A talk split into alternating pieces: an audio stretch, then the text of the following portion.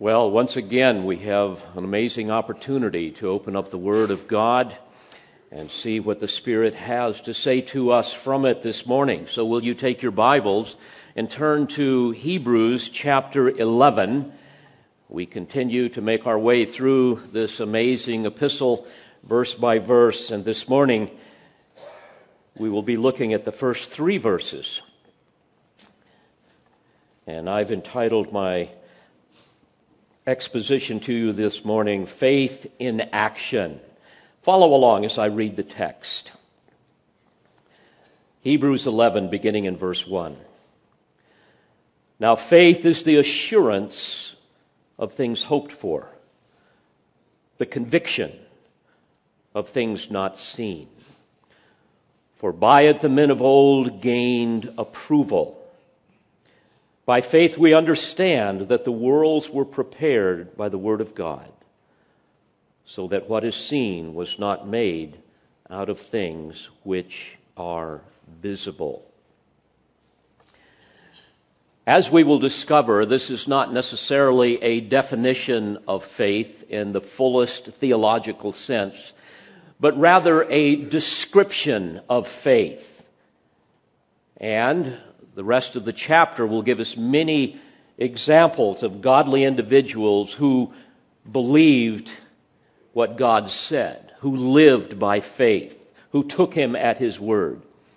And we must bear in mind that the great need of the early Hebrew believers that this epistle was written to, the great need that they had was for the power to persevere under great pressure. And you can only have that power when you understand faith and live consistently with it. And certainly each of us share this great need. I'm sure a number of you within the sound of my voice are under enormous pressure today because of some issue in your life. Some of you are hurting, some of you are confused, you're afraid, perhaps you're angry, lonely, depressed, whatever tempted to do something that will bring relief. Because in our flesh, we tend to seek relief more than blessing. In fact, relief tends to be the only thing that we tend to go after when we're not living by faith. But those who trust in the goodness of God, and understand His Word and are willing to live consistently with it, those who believe in the promises of God, find themselves able to not only endure, but to literally, at some level, enjoy the presence of God in the midst of great pr- pressure.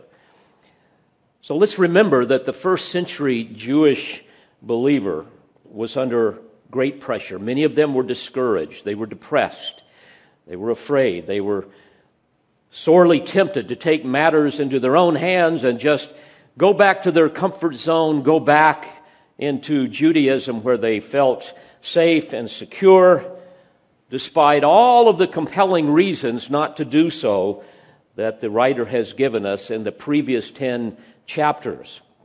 And so it's for this reason that the author now addresses their profound need for faith, for active, obedient faith, which is the theme of chapter 11. Moreover, the Spirit knows that persevering faith actually flourishes in the soil of adversity. So it's no accident that this early church was under attack. How else was it to grow?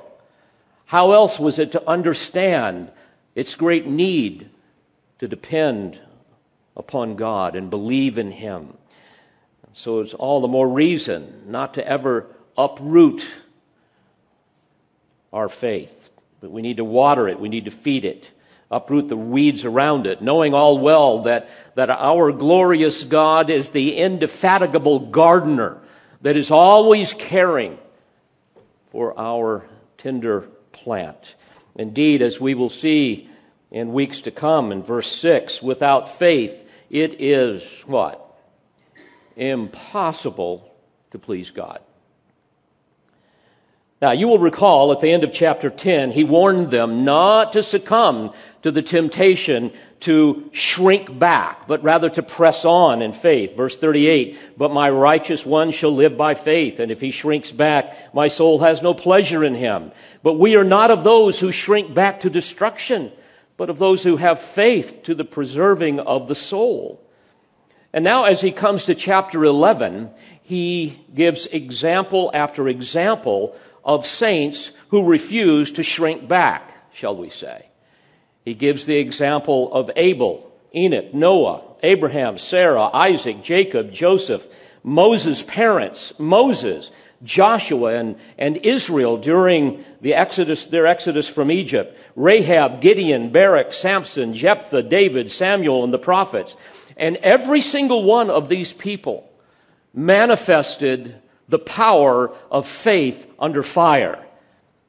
Faith that not only survived, but thrived within the crucible of grace that God had brought their way.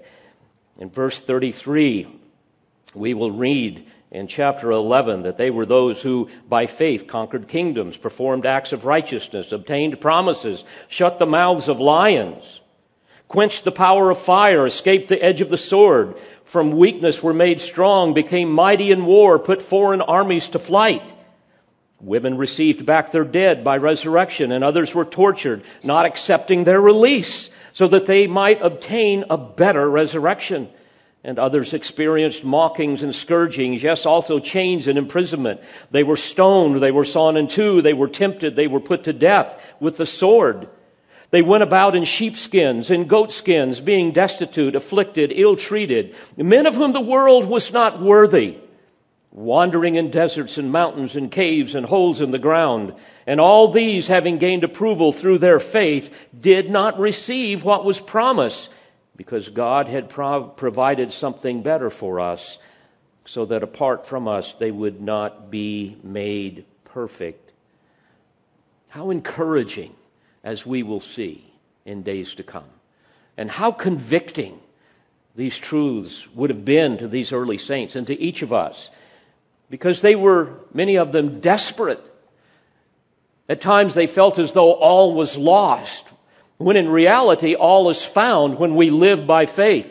Because when we live by faith, we experience real joy, real peace, real power. That's what's available to those who trust in the Word of God and obey His Word.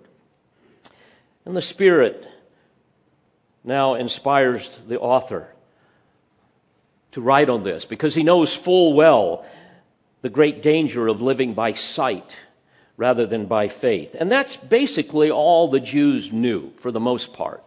When you think about it, most placed their faith in the visible, not the invisible.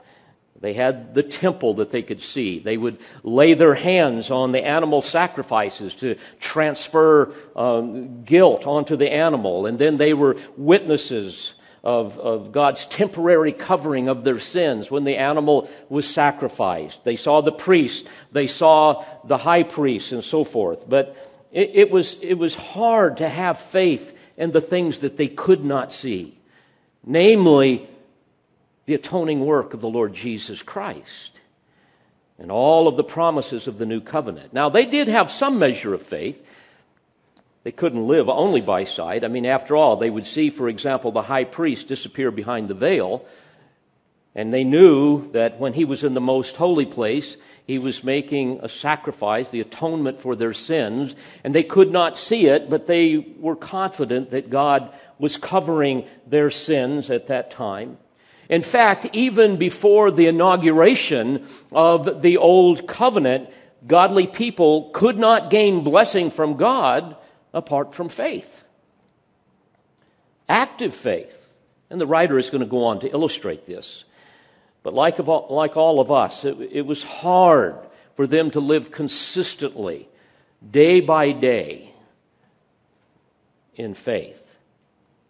For example, in this first century context, it was hard for them to see how all of the persecution they were experiencing was Uh, combined, by the way, with all of the emotional and, and the physical and spiritual trauma that they were struggling with, it was hard for them to understand how that this was all part of a loving Heavenly Father's mercy upon them in disciplining them for their good in His glory.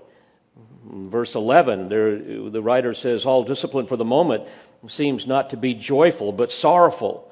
Yet to those who have been trained by it, afterwards it yields the peaceful fruit of righteousness. Therefore, strengthen the hands that are weak and the knees that are feeble, and make straight paths for your feet, so that the limb which is lame may not be put out of joint, but rather be healed. You see, these are verses which in days to come we're going to examine in great detail. These are verses that paint a very graphic picture of a person who is in great distress. Someone who is despairing, is, is depressed and disappointed in life. And that's what these early believers were experiencing very acutely.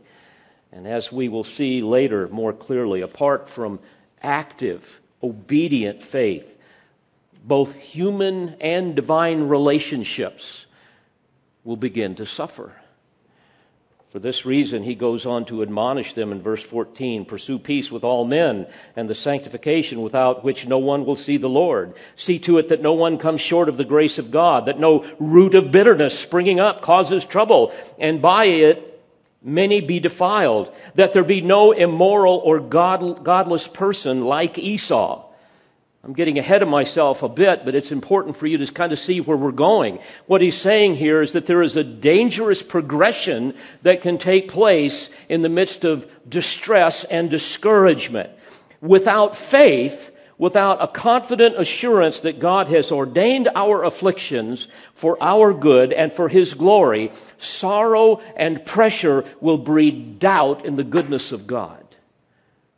And then that will produce a disengagement from God, a disengagement from God's people, resulting in resentment, resulting in bitterness, and all the troubles that are associated with broken relationships. And if left unchecked, such a man will eventually succumb to the temptations of immorality and all manner of ungodliness. And see, all of these things are rooted in a lack of faith a lack of trust and obedience in the living God. And it all starts there.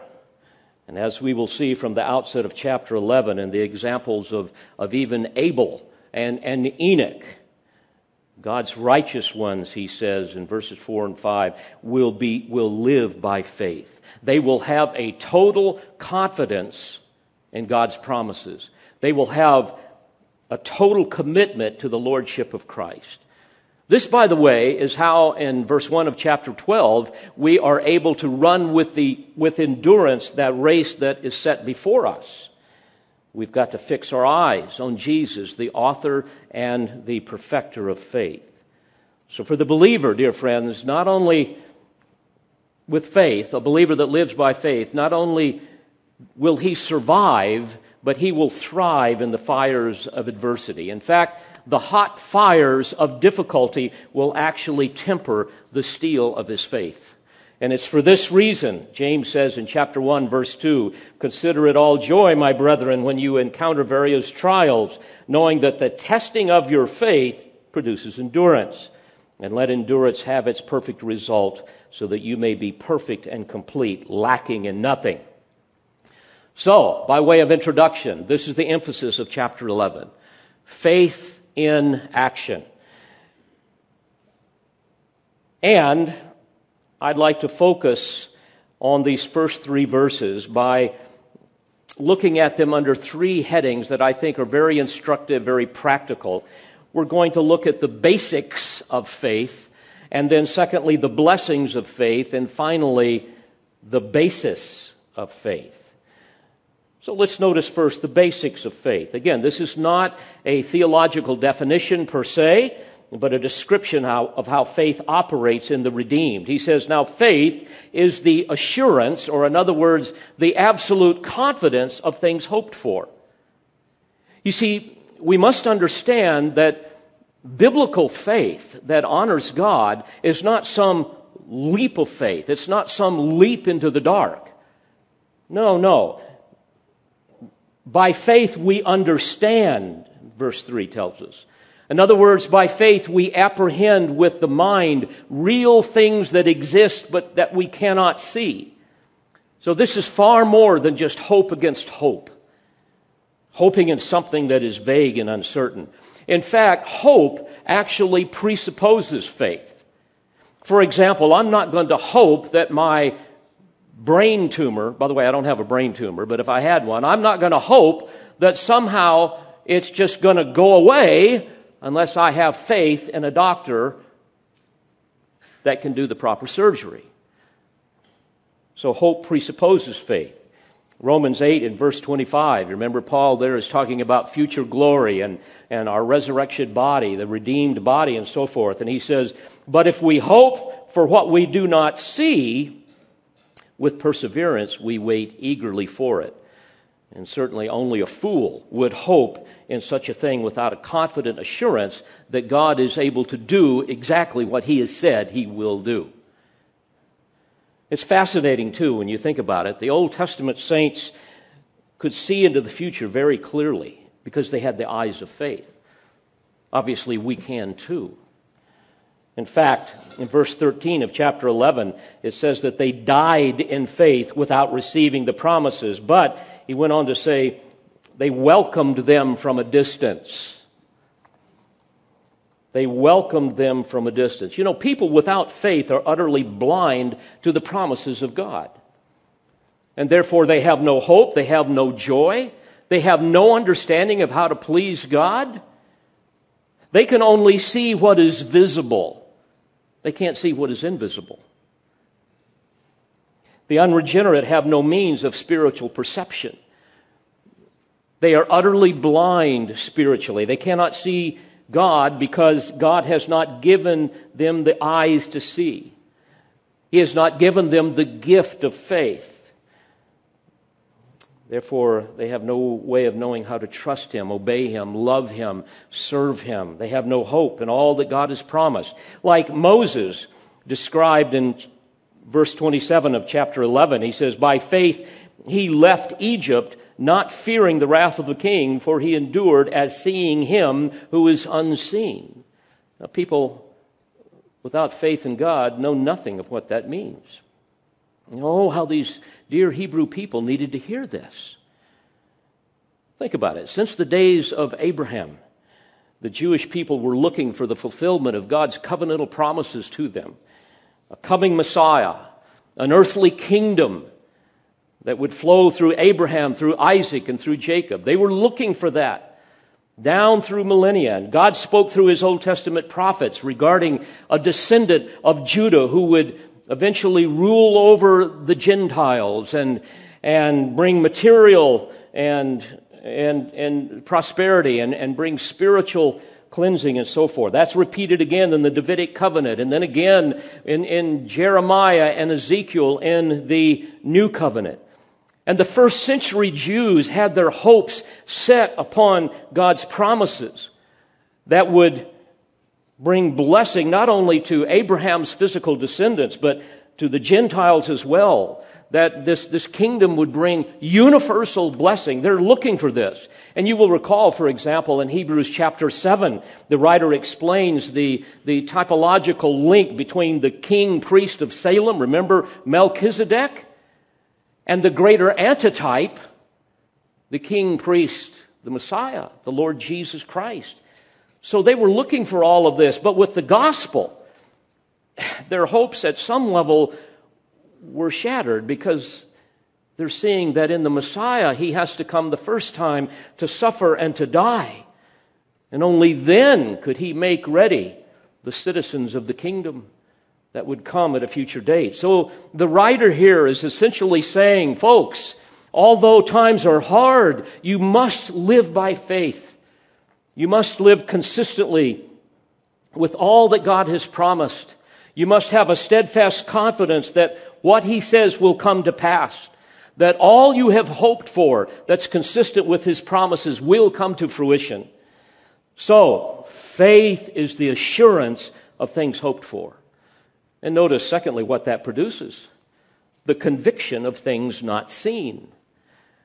In other words, with this kind of faith, we are so confident that what God has promised will be fulfilled that we live as though it has.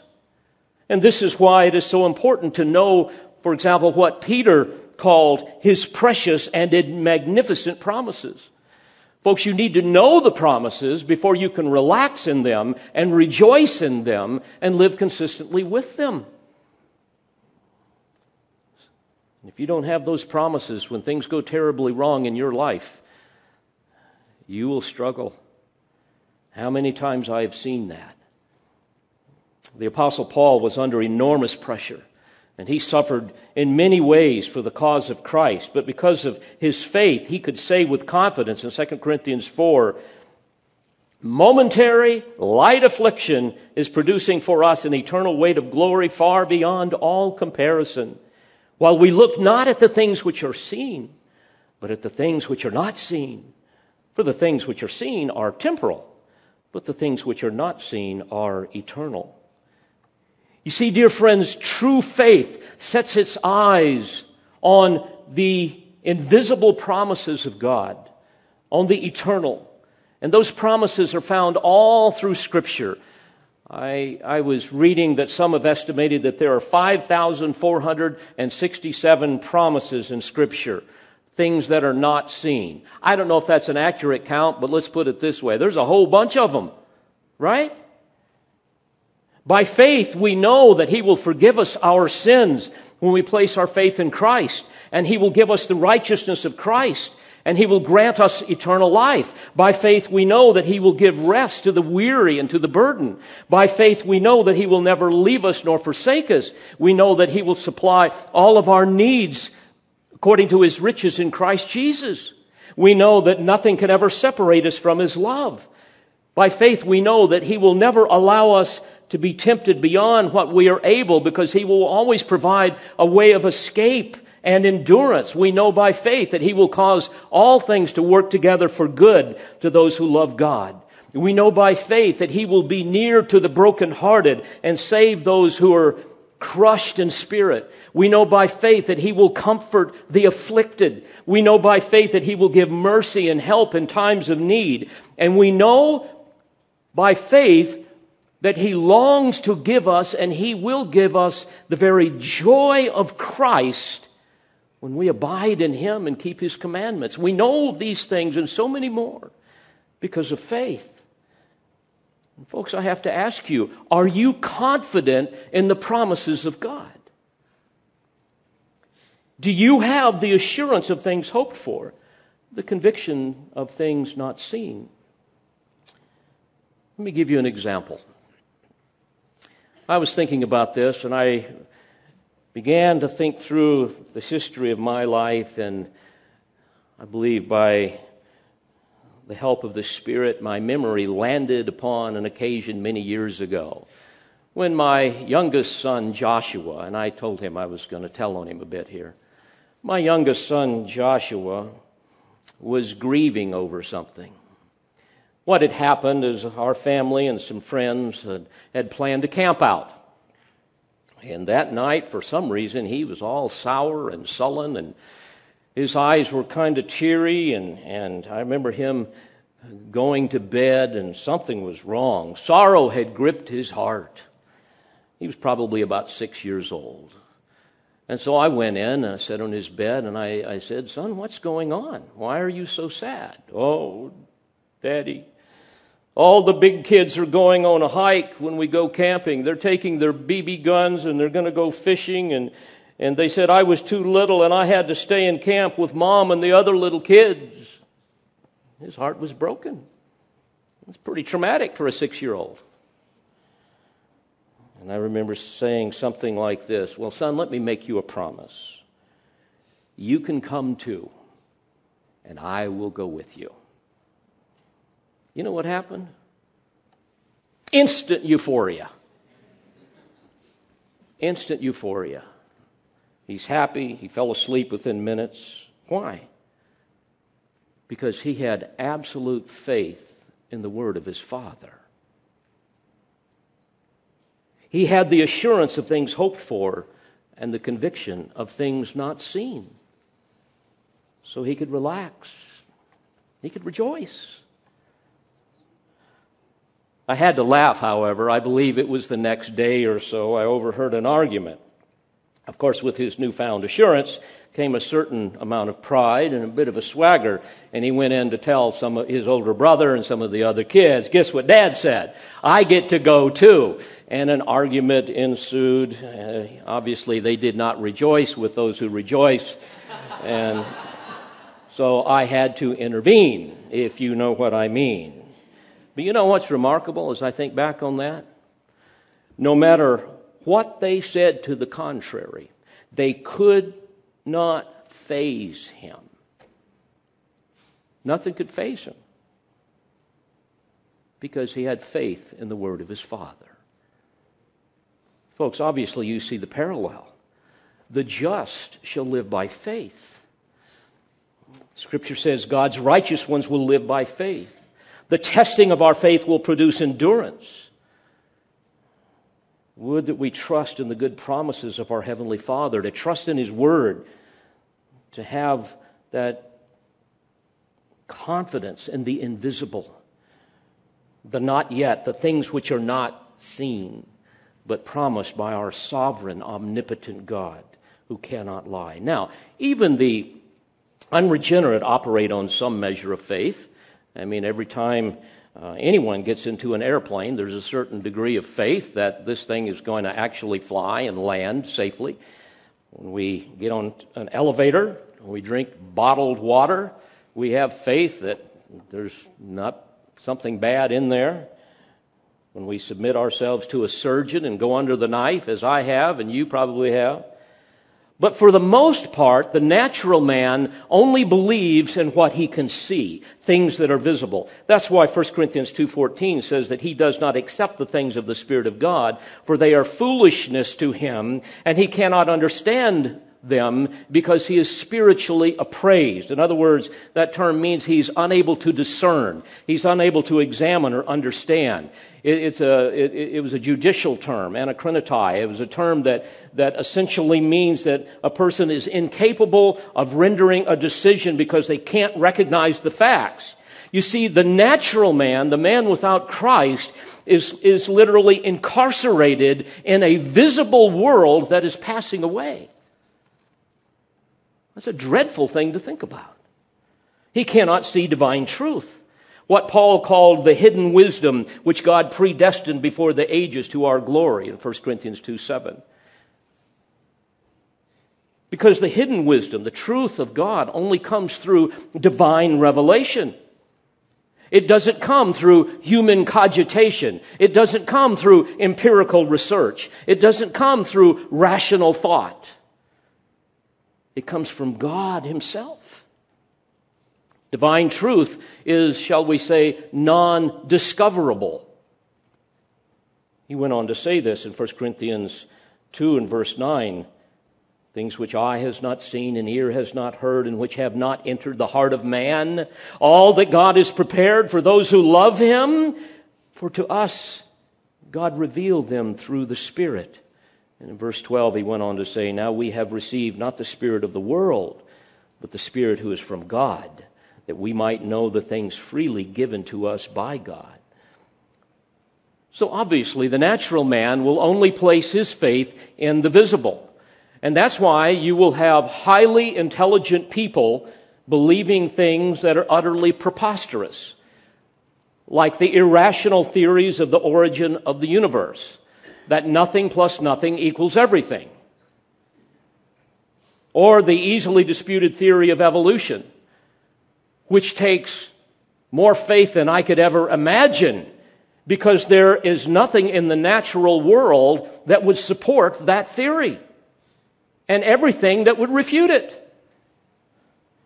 But the kind of faith that believes in the promises of an invisible God and will joyfully submit to the commands of that God is a faith that has been given to a man or a woman by God for by grace you have been saved through faith. And that not of yourselves, it is the gift of God. Ephesians 2 8. He's utterly foreign to those who have never been born again. Now, a short digression. It's important for you to remember that it is not the act of faith. It is not the act of faith that saves a man, even when that faith is focused on the correct object. Saving faith is a result of what God does. So you might say it is the object of faith that does the saving. God the Father, who has sent his Son and ministered the gospel through the Spirit in a mystery that we cannot even begin to understand, God works in the human will so that it freely and voluntarily chooses to believe in Christ, chooses Christ in saving faith, and then he responds to that act of faith and justifies the believer. Moreover, I want you to bear in mind that genuine faith involves the whole of man the intellect, the emotions, the will think about this. It requires, first of all, intellectual. There's an intellectual component. There must be knowledge. There must be objective truth, which is the conscious, objective, or object of the faith. So, in other words, faith does not operate in a vacuum. Romans 10 14. How shall they believe in him of whom they have not heard? Verse 17, faith comes by hearing, and hearing by the word of God. So there is, first of all, an intellectual component to faith. Secondly, there is an emotional component, component uh, a, a heartfelt assent, if you will. What the mind believes to be true must be embraced as a deeply held conviction, as a, as, to, to embrace it wholeheartedly, to have a wholehearted assent to that truth. We've got to fall in love with that truth, shall we say, so that we repent of our sins and yield ourselves completely to Christ. This is like the gospel seed that falls upon the good soil in Matthew 13. This is the man who hears the word and understands it. He perceives it, he accepts it, and follows it because it addresses the consuming needs of his, of his eternal soul unlike those who are deceived and who will perish in 2 Thessalonians 2 in verse 10, because they did not receive the love of the truth so as to be saved. And finally, I would just add there's a volitional component as well. We must trust in what we believe to be true. An act of the will. When a man believes and loves the truth and thereby repents and wholeheartedly embraces the truth, he makes a conscious decision to reject the lies he has trusted in and depend solely upon that truth. And then he will sing with us so often, My hope is built on nothing less than Jesus' blood and righteousness. I dare not trust the sweetest frame, but wholly lean on Jesus' name. On Christ the solid rock I stand, all other ground is sinking sand. So saving faith is the knowledge of, the assent to, and the unreserved reliance upon the, the, the finished redemptive work of Christ as revealed in Scripture. But at the core of saving faith is the object of that faith. You know, often we hear people today talk about or they, or they use this phrase, people of faith. You, you've heard that all the time. People of faith. Doesn't matter what you believe, you're people of faith. Faith in what? F- faith in whom? For what purpose? You see, just having faith is utterly meaningless and worthless unless that faith includes, as I just said, the knowledge of, the assent to, and the unreserved reliance upon the finished redemptive work of Christ as revealed in Scripture. So the pivotal question is not, do you have faith, but in what or in whom have you placed your faith? And if your answer is anchored in the gospel, you will be the undeserved recipient of the gift of supernatural saving faith. And you will possess the assurance of things hoped for, the conviction of things not seen. Then notice verse 2 For by it the men of old gained approval. So we move now from the basics of faith, secondly, to the blessings of faith. And in the rest of the chapter, the writer will illustrate this in the lives of those who have gone on before us, especially in verse 6, as I alluded to earlier. Without faith, it is impossible to please him. For he who comes to God must believe that he is, and that he is a rewarder of those who seek him. And of course, Scripture is filled with all of the blessings that come to those who live by faith. There is hope, there is joy, there is peace, there is power, there is confidence, there is boldness in preaching. There's the soul exhilarating joy of Christ's presence as Christ dwells in our heart through faith. Peter tells us, to you who believe, he is precious. My, what a gift that is. You know, ask the people without Christ if Christ is precious to them, and they will laugh at you. But he is precious to us. Later in this chapter, the writer is going to remind us of the testimony of Abraham. In verse 8, he says, By faith, Abraham, when he was called, obeyed by going out to a place which he was to receive for an inheritance. And he went out not knowing where he was going. As we will discover, he left Ur of the Chaldees, which was a magnificent, cultured, sophisticated, wealthy civilization. It, it was not some, some primitive desert wilderness, as some might imagine, typically thanks to Hollywood. But rather, he leaves this magnificent place. In verse 9, by faith, he lived as an alien in the land of promise. I mean, who's going to do that? As in a foreign land, dwelling in tents with Isaac and Jacob, fellow heirs of the same promise. For he was looking for something. What was that? For the city which has foundations, whose architect and builder is God. Folks, how can a man do such a thing? The answer is he has been given the gift of faith. And therefore, Abraham took God at his word. Of course, he had seen what God had done in Sarah, his wife, by giving her a son and him a son. He had seen how God had had preserved Isaac and provided another sacrifice at the altar. In fact, in verse 19, it says, He considered that God is able to raise people from the dead. Oh, dear Christian, do you take God at His word?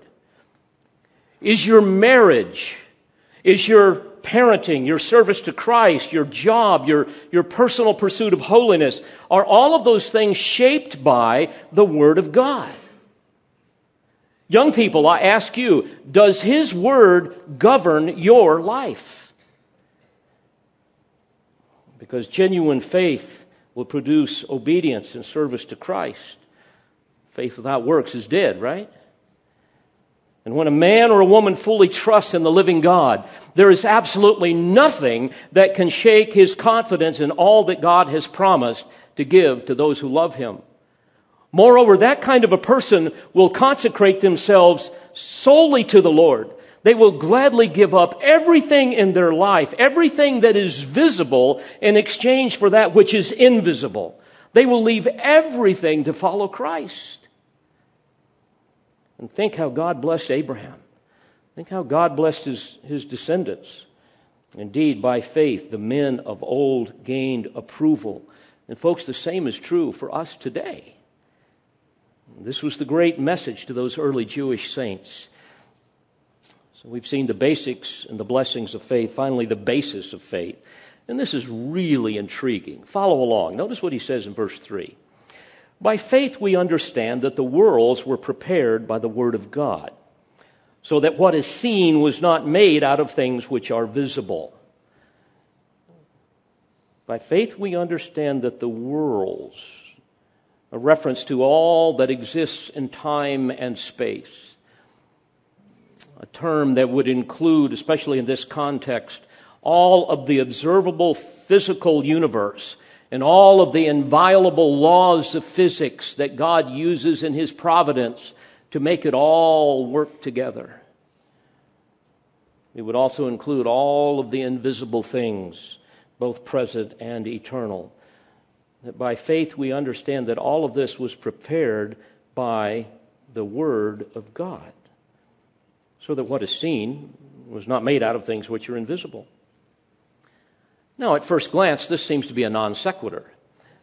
It seems to be a passage that just doesn't fit, it doesn't seem to follow until we begin to think deeply about what the Spirit is saying in this context. Let me paraphrase it. Here's what he's saying to those dear people Folks, I know you're struggling, but By faith, you understand that the worlds were prepared by the Word of God, so that what is seen was not made out of things which are visible. That being true, since the Word of God spoke everything into existence, don't you think you can trust Him? Don't you think you can believe everything else that He tells you in His Word?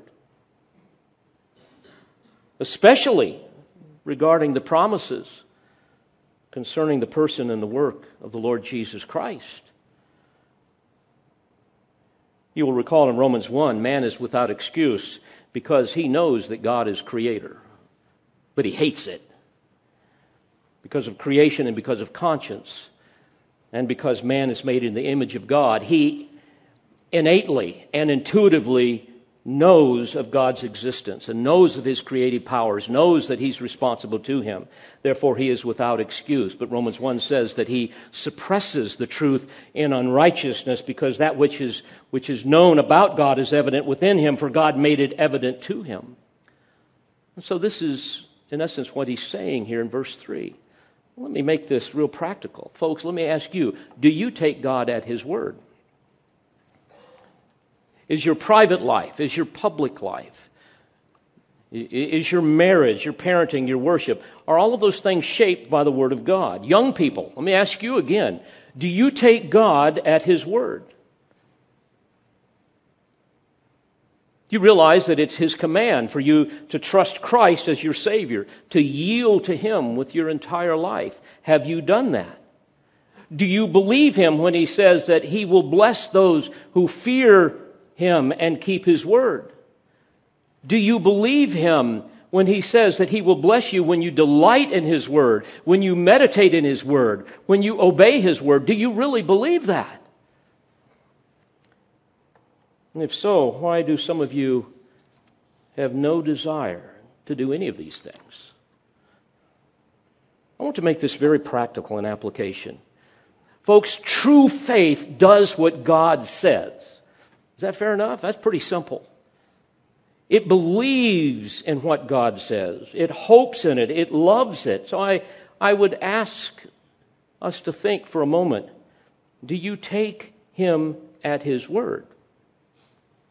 Young people, do you have a confident assurance that what God has said is not only true, but he has said it so that He can give you enormous blessings in your life. And so He can bring glory to, to Himself. Do you believe that? If so, why do some of you young ladies rebel against God's command to dress modestly? I'll just give one example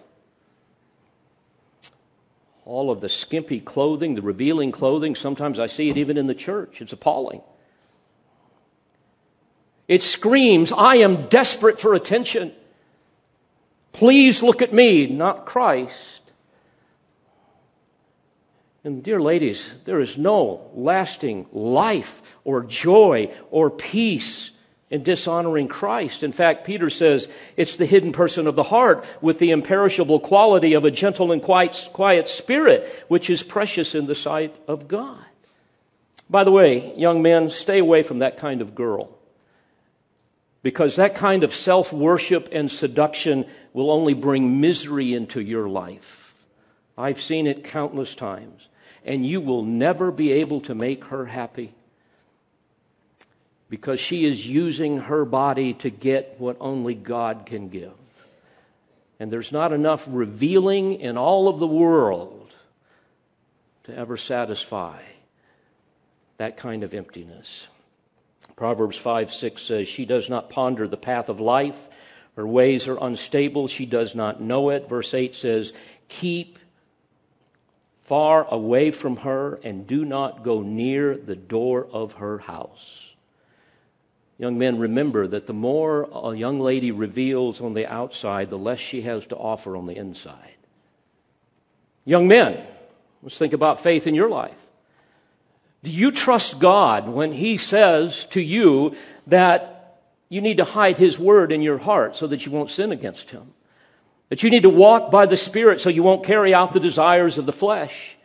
That you need to be careful not to allow the world to conform you into its mold, but rather be renewed and transformed, I should say, by the renewing of your mind. Do you believe those things? Do you believe that He has commanded those things, given them to you because He wants to bless you in ways that you cannot imagine?